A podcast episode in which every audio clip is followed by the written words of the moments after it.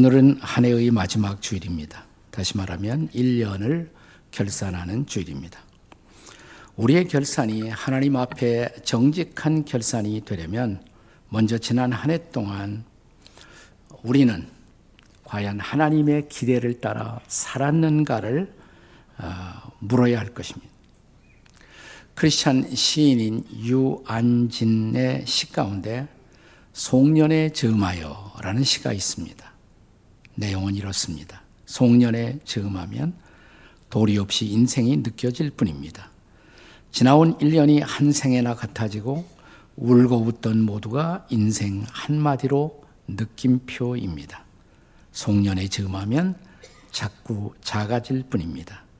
눈 감기고 귀 다치고 오그라들고 쪼그라들어 모퉁이길 막 돌멩이보다 초라한 본래의 내가 되고 맙니다. 송년에 즈음하면 신이 느껴집니다.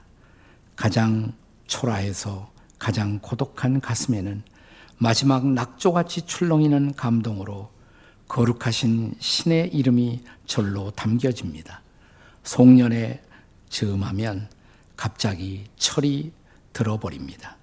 1년치의 나이를 한꺼번에 다 먹어져 말소리는 나직나직 발걸음은 조심조심 저절로 철이 들어 늙을 수밖에 없습니다. 그렇습니다. 시인 유한진의 고백처럼 지금은 신 앞에서 하나님 앞에서 우리가 철들기 위해 한 해를 돌아보아야 할 시간입니다. 지나간 한 해 나에게 하나님은 어떤 존재이셨으며 그 하나님 앞에서 나는 또한 어떤 존재로 살아왔는가를 반성해야 할 시간입니다. 미가라는 이름의 선지자가 살고 있던 때는 오늘 우리가 살고 있는 역사적 현실 못지않게 절박하고도 복잡한 시대였습니다. 당시 북이스라엘은 아시리아라는 제국에 의해서 이미 패망해 버렸어요. 그리고 수많은 북이스라엘 사람들이 아수르의 포로로 잡혀갔습니다. 주전 722년과 721년 사이에 일어났던 사건입니다. 그러나 남방 유다는 다행스럽게도 깨어있던 믿음의 사람을 왕으로 모시게 됩니다. 히스기야라는 왕이었습니다. 그는 자기 나라를 위해서 믿음의 정책을 펼쳐갔고, 그래서 북이스라엘은 멸망했지만 남방 유다는 한동안 건강한 국정을 어, 이루어갈 수가 있었습니다. 하지만 자기의 형제였던 북이스라엘을 멸망시킨 아시리아 제국을 추종할 수는 없다고 생각해서 히스기야 왕 역시 반아수르 정책을 펼쳤습니다. 그래서 마침내 BC 701년 아수르의 산헤립 왕의 침략을 유다가 받게 됩니다. 그리고 상당히 여러 해 동안 이 사네립의 군대가 예루살렘을 애워쌉니다. 그런 상황 속에서도 유다는 굳굳하게 아시아를 향한 저항을 계속해 갑니다. 자, 그래서 예루살렘의 멸망이 예언됨에도 불구하고 예루살렘은 적어도 BC 586년 바빌로니아 제국이 일어날 때까지는 유다는 잘 견디고 있었어요. 자, 이제 이러한 역사적 정황 속에서 BC 그러니까 이 700년경이죠. 예, 사네립 왕의 침략을 받은 그런 상황 속에서 미가 선지자는 당시의 유다 백성들, 이스라엘 백성들에게 너희는 여호와의 말씀을 들어야 한다고. 예, 미가서 6장 1절이 그렇게 시작해요. 너희는 여호와의 말씀을 들을지어다. 그리고 이어서 미가 6장 1절부터 7절까지는 미가 선지자는 이스라엘 백성들에게 지금까지 여호와 하나님이 자기 백성들을 어떻게 대하시고 어떻게 행하셨는가를 기억해야 한다라고 말씀을 전합니다. 무엇보다 더 먼 과거 주의 백성들이 애굽 땅의 노예가 되었을 때 그들을 어떻게 하나님이 구출해 내셨고 인도하셨으며 오늘까지 오게 하셨는가를 기억해야 한다라고 말씀하십니다. 그리고 이제 미가 선지자는 선지자로서 주의 백성들을 대신해서 하나님 앞에 그들이 해야 할 일을 어떻게 그분의 은혜 앞에 응답해야 하겠는가를 스스로 하나님 앞에 대답해 봅니다. 그것이 본문 6절과 7절의 말씀이에요. 자, 6절, 7절 같이 읽겠습니다. 시작. 내가 무엇을 가지고 여호와 앞에 나아가며 높으신 하나님께 경배할까? 내가 번제를 1년 된 송아지를 가지고 그 앞에 나아갈까? 7절에요. 여호와께서 천천의 순양이나 만만의 강물 같은 기름을 기뻐하실까? 내 허물을 위하여 내 마다들을 내 영혼의 죄로 말미암아 내 몸의 열매를 드릴까? 이 송아지는요, 1년 되었을 때가 가장 건강합니다. 그래서 하나님의 은혜에 보답하기 위해서 제가 1년 된 송아지를 드려야 할까요? 자, 이렇게 응답해 보았던 미가 선지자는 다시 그 당시 한 동물을 희생의 제물로 드릴 때 가장 좋은 파트로 생각했던 것이 기름이에요. 지금 우리가 잘 사니까 기름 그러면 고개를 돌리지만 제가 어렸을 때만 해도 우리 아버지는 고기를 사오시면 기름을 떼갖고 저에게 주셨어요. 네. 그런 때가 있었어요. 기름은 좋은 것으로 간주되는 때가 있었어요. 그래서 이 천천 만만의 동물들에게서 취한 기름으로 하나님 앞에 드려야 할까요? 이렇게 응답해 보는 거예요. 아니면 그 당시 인간이 하나님 앞에 드릴 수 있는 최대의 제물은 마다들이다. 이런 생각이 편만했습니다. 그러면 제가 마다들을 드려야 합니까? 이렇게 질문을 하고 나서 다시 하나님의 응답을 기다립니다. 그리고 마음속에 울려온 하나님의 음성을 이제 전하고 있는 것입니다. 그것이 바로 8절이에요. 자, 미가 선지가 기도 가운데 주의 백성들이 어떻게 하나님 앞 은혜 앞에 응답할 것인가? 8절의 말씀입니다. 같이 읽겠습니다. 시작. 사람아, 주께서 선한 것이 무엇임을 내게 보이시나니 여호와께서 내게 구하시는 것은 오직 정의를 행하며 인자를 사랑하며 겸손히 내 하나님과 함께 행하는 것이 아니냐. 하나님은 뭐 송아지나 기름이나 마다들 이런 걸 기뻐하는 것이 아니다 이 말이에요. 하나님이 기뻐하시는 것 세 가지라는 거예요.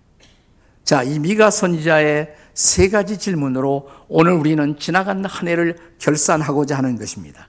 자, 한 해를 돌이켜보면서 하나님이 미가 선지자를 통해서 오늘 여러분과 저에게 묻고 있는 세 가지 질문이 있습니다. 첫째 질문, 정의를 행하며 살았는가? 지나간 한 해 우리는 정의를 행하며 살았는가? 여기서 정의를 행한다는 말은 영어로 to do justice 혹은 달리 번역하는 어떤 번역들은 to make justice 정의를 행하던가 정의를 만들거나 여기 이 단어는 본래 히브리어에서 미슈파트라는 단어가 쓰여집니다. 미슈파트. 공의로 번역되기도 하고요. 혹은 공정이라는 말로 번역될 수 있는 단어입니다. 케세만이라는 신학자는 이 단어가 행동 명사다라는 것을 강조합니다. 잘못된 것을 바로 잡으시는 행위, 혹은 옳다고 판결해 주시는 하나님의 행위를 미슈파트라고 말하는 것입니다. 이 단어는 단순히 올바른 생각만이 아니라 올바른 행동을 강조하는 단어입니다. 오늘 우리가 살고 있는 이 시대는 정의를 말하는 사람은 많아도 정의를 행하는 사람은 보기 드문 시대가 되었습니다. 자, 하나님의 백성들이 정의의 편에 서야 할 가장 중요한 이유 뭘까요? 우리가 믿고 있는 하나님, 우리가 속한 하나님이 정의로운 하나님이시기 때문입니다. 자, 그래서 정의로우신 하나님은 그의 백성들에게 정의로운 삶을 기대하신다는 것입니다. 소돔 고모라의 어둠이 깊을 무렵 하나님은 아브라함을 불러 하나님의 백성들에 대한 기대를 이렇게 말씀하십니다. 창세기 18장 18절 19절의 말씀입니다. 같이 읽겠습니다. 시작. 아브라함은 강대한 나라가 되고 천하 만민은 그로 말미암아 복을 받게 될 것이 아니냐? 19절. 내가 그로 그 자식과 권속에게 명하여 여호와의 도를 지켜 의와 공도를 행하게 하려고 그를 택하였나니 이는 나 여호와가 아브라함에게 대하여 말한 일을 이루려 하십니다. 나 여호와 하나님이 아브라함과 그의 후손들을 택하신 이유 두 가지 단어가 강조되어 있어요. 두 가지 단어. 어떤 단어냐면 의, 의라는 말이 체다카라는 단어입니다. 히브리어로. 공도, 조금 아까 말한 미시파트. 의와 공도, 체다카와 미시파트를 행하게 하려고 내 백성을 선택하였다 이 말입니다. 얼마 전 조국 사태가 한참일 때 물론 이 사건은 아직도 끝나지 않았습니다만은 이 조국 씨하고 가까운 사이면서도 그를 두둔하지 않고 비판한 사람이 있어서 많은 사람들의 주목을 끌었습니다. 그분이 이런 말을 남겼어요. 어, 저는 이 사건에 대한 어떤 제 의견을 말하는 것이 아니라 아, 이 사건에서 그분이 말한 이야기가 우리가 귀담아 들어야 할 중요한 성경적 생각이라고 느껴졌기 때문입니다. 이런 말을 했어요.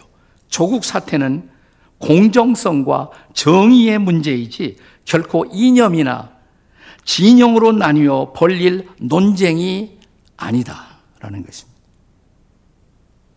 아주 의미심장한 말이죠. 이것은 이념이나 진영에 속한 판단이 아니라 이것은 공정성과 정의의 문제이다라는 말을 했어요. 소돔 고보라 성에서 의인 10명을 찾으시던 하나님, 오늘 한반도와 한반도의 현실, 우리 조국의 현실을 지켜보면서 하나님은 똑같은 미시파트를 정의로움과 공정을 우리에게 요구하시지 않을까요? 정의로운 안목, 정의로운 판단, 정의로운 행동 말입니다. 그런데 성경은 이 정의로운 행동을 요구하시는 하나님이 우리의 정의로운 행동을 위해서 먼저 주신 것이 있다고 말씀하십니다. 정의로운 말씀이에요. 그래서 이 말씀을 붙잡지 않고는 정의로운 행동 자체가 불가능하다고 성경은 가르칩니다. 자, 성경에 많은 이런 내용이 있지만 성경에서 가장 긴 장이 무슨 장인지 아십니까? 제일 긴 장. 시편 119편이 제일 길어요. 예. 근데 시편 119편을 말씀에 대한 찬양이라고 말합니다. 토라에 대한 찬양. 하나님의 말씀이 얼마나 위대한가를 찬양하는 것이에요. 근데 이게 알파베트 순서로 되어 있어요. 알파베트 순서. 그러니까 시편 119편은 하나님의 의로우신 규례, 말씀에 대한 찬양입니다. 자, 몇 가지만 대표적으로 구절을 보시면 119편 7절에 내가 주의 의로운 판단을 배울 때 의로운 판단이 바로 말씀이다 이 말이에요. 자, 시편 119편 20절에는 주의 규례를 항상 사모함으로 규례가 말씀이란 말이죠. 자, 27절에는 나에게 주의 법도들의 길을 이 말씀이죠. 주의 법도의 길을 깨닫게 하소서.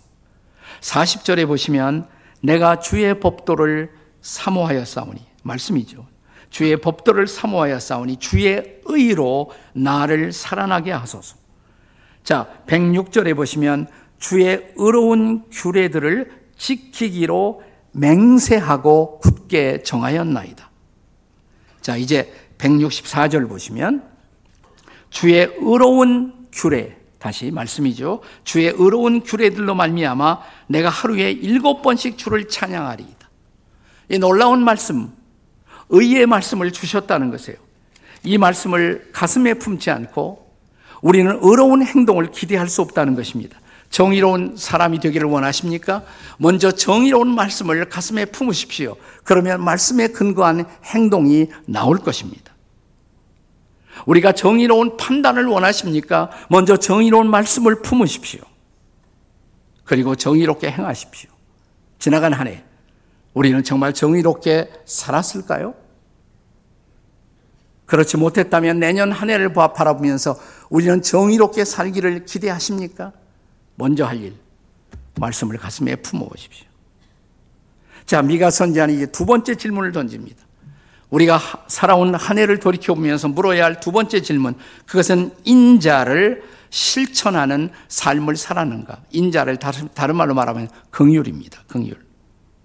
한 해를 마무리하는 우리에게 선지자가 던지고 있는 두 번째 질문, 우리는 얼마나 인자를 실천하며 살았는가? 영어로 보면 이렇게 되어 있어요. 어떤 때는 한국말이 더 복잡해요. 영어로 이렇게 되어 있어요. To love mercy 이렇게 to love mercy. mercy를 사랑하는 삶. mercy가 긍휼이죠. 긍휼, 자비. 긍휼이나 자비를 사랑하는 삶. 그런데 본래 이 단어의 히브리어 원문에는 어떤 단어가 쓰여지냐? 참 어려운 단어예요. 번역이 쉽질 않아요. 그래서 다양한 번역들이 나옵니다. 예, 본래 히브리 말은 이 mercy라는 단어, 인자라는 단어의 본래 단어가 뭐냐면 헤세드라고 말해요. 헤세드.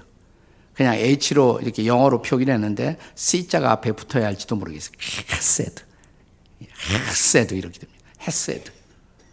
네. 이건 love, mercy, kindness 뭐 여러 가지로 번역이 돼요. 그러나 이것이 이 의미를 다 담지 못해요. 하자 구약 성경에서 가장 중요한 단어 헤세드, 헤세드. 신약 성경에서 가장 중요한 단어 뭘까요? 신약에서 아가페라고 그러죠. 아가페. 요한복음 3장 16절 하나님이 세상을 이처럼 사랑하사 그게 아가페예요. 아가페. 그런데 신약에서 가장 중요한 단어가 아가페라면 구약에서 가장 중요한 단어는 무슨 단어다? 그냥 헤세드 안 하면 헤세드 이렇게 해야 돼. 헤세드, 헤세드. 이것은 주로 우리 이웃들에게 우리가 베푸는 자격이 없는 혹은 조건이 없는 사랑을 의미하는 단어입니다. 강자가 약자를 품는 사랑. 건강한 사람이 병든 사람을 품는 사랑. 네. 이것은 하나님이 죄인들에게, 인생들에게 베풀어 주신 사랑이 헤세드예요. 우리를 향한 사랑의 본질, 그것이 바로 헤세드인 것입니다.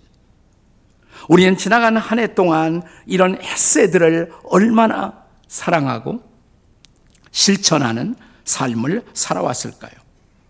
네, 여기서 한 가지 주목할 것은 먼저 정의를 강조하고 하나님은 그 다음에 반드시 헤세드를 강조합니다. 정의, 미쉬파트. 근데 그 다음에는 헬세드가 꼭 같이 나온다는 거예요. 헬세드가 다시 딸려 나와요. 그러니까 긍휼이 없는 정의, 이 정의는 냉혹한 정의가 됩니다. 이런 정의는 인간을 정죄할 뿐 인간을 변화시키거나 구원할 수는 없습니다. 그래서 선지자들은 하나님을 소개하면서 우리 하나님은 정의로우신 하나님이다. 맞아요. 그러나 동시에 기억할 것은 그분은 우리에게 긍휼을 베푸시는 하나님, 인자를 베푸시는 하나님, 그 하나님인 것을 잊지 말라는 것입니다. 이사야 30장 18절을 보실까요? 같이 읽겠습니다. 이사야 30장 18절 시작. 그러나 여호와께서 기다리시나니 이는 너에게 은혜를 베풀려 하심이요 일어나시리니 이는 너희를 긍휼히 여기려 하심이라 대저 여호와는 정의의 하나님이시라 그를 기다리는 자가 복이 있도다. 정의로우신 하나님이 우리에게 은혜를 베풀고자 하신다는 것. 정의로우신 하나님이 우리에게 긍휼을 베풀기를 원하신다는 것입니다. 그래서 긍휼을 잃어버린 정의 그것은 결코 인간이나 세상에 도움이 안 된다는 것입니다.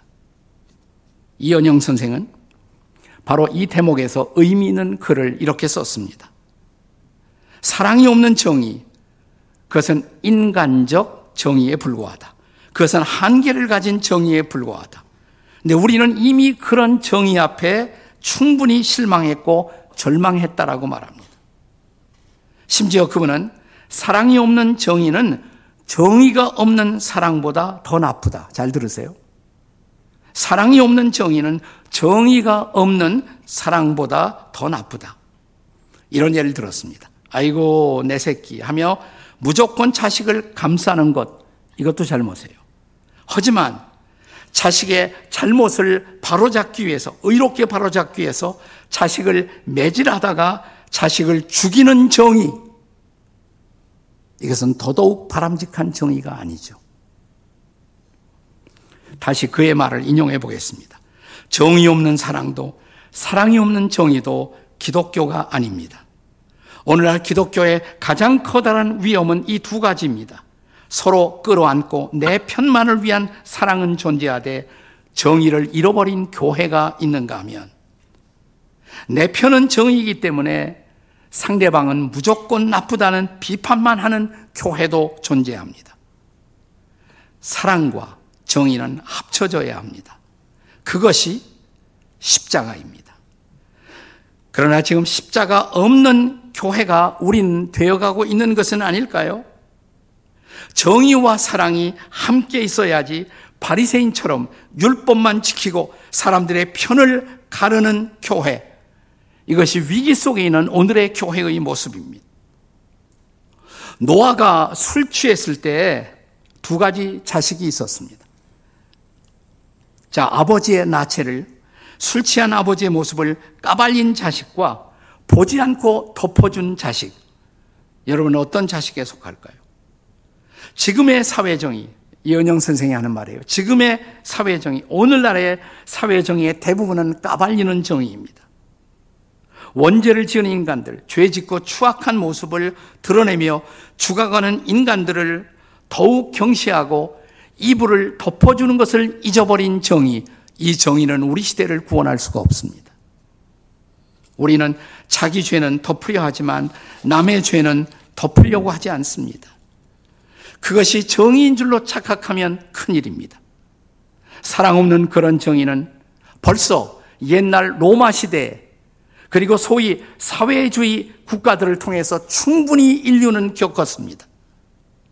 예수님께서 오셔서 비로소 정의와 사랑이 함께 있게 되었고 우리는 아버지와 어머니가 함께 있는 진정한 사랑과 정의를 경험한 것입니다. 이런 사랑으로 지난 한 해를 살았을까요? 이런 사랑으로 다시 주실 나머지 인생을 살기로 결심할 수 있을까요? 미가 선지자의 세 번째 질문입니다. 이제 세 번째 질문은 겸손히 하나님과 동행했는가? 영어로는 이렇게 됐어요. 이 대목이 to walk humbly with God. 하나님과 함께 걸어갈 수 있느냐는 것입니다. 자, 하나님 앞에서 우리 모두는 죄인이고 따라서 우리의 판단에는 언제나 오류가 존재함을 알기에 우리는 한순간도 하나님이 없이 저는 살아갈 수가 없어요. 이게 겸손이에요. 겸손의 본질은 하나님이 없이 나는 한순간도 살아갈 수가 없다고. 하나님 없이는 내 어떤 판단도 완전할 수 없다고. 그래서 판단하기 전에 먼저 하나님을 의지하는 사람. 이게 겸손이란 말이죠. 이게 겸손이에요. 네. 겸손의 실천이 기도예요. 내가 겸손하다는 것은 뭘로 알 수 있느냐? 기도하는 사람은 겸손한 사람. 하나님 도와주십시오. 겸손한 거예요. 그냥 무조건 해버려. 저질러버려. 겸손하지 않은 사람이에요. 겸손의 실천이 기도예요. 그리고 겸손의 결과가 하나님과의 동행인 것입니다. 우리는 진실로 지나가는 한 해 겸손히 하나님과 동행하는 삶을 살았을까요?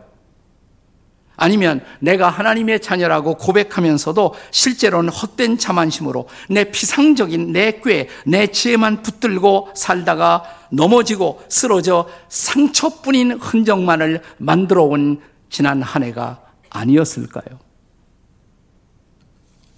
하나님, 우리 하나님 어떤 하나님이십니까? 처음 사람, 그들에게 허락한 고귀한 자유의지를 남용해서 아담이 범죄했을 때 하나님은 에덴 동산에 범죄한 아담을 다시 찾아오십니다. 창세기 3장 8절 9절에 보시면 저녁 미풍이 불 때 에덴 동산에 찾아오신 하나님 범죄하고 도피하려던 아담을 부르십니다. 아담아, 네가 어디 있느냐? 저는 그 대목을 묵상할 때마다 하나님이 새벽같이 찾아와서 아담아, 네가 어디 있냐? 그러면 아담이 얼마나 놀랐을까요? 또 한밤중 캄캄할 때 찾아오셔서 아담아 그랬으면 얼마나 놀랐을까요? 근데 저녁 산들바람이 불 때 오셔서 부르십니다. 아담아 너 어디 있니? 무슨 말이에요? 다시 시작하자 난 네가 범죄한 거 알아. 그렇지만 다시 시작하자. 다시 내 손 잡고 걷자. 이게 하나님이에요. 성경의 하나님. 그 하나님은 창세기 5장에서 또한 에녹을 부르십니다. 그리고 악한 시대에 에녹과 더불어 동행하십니다.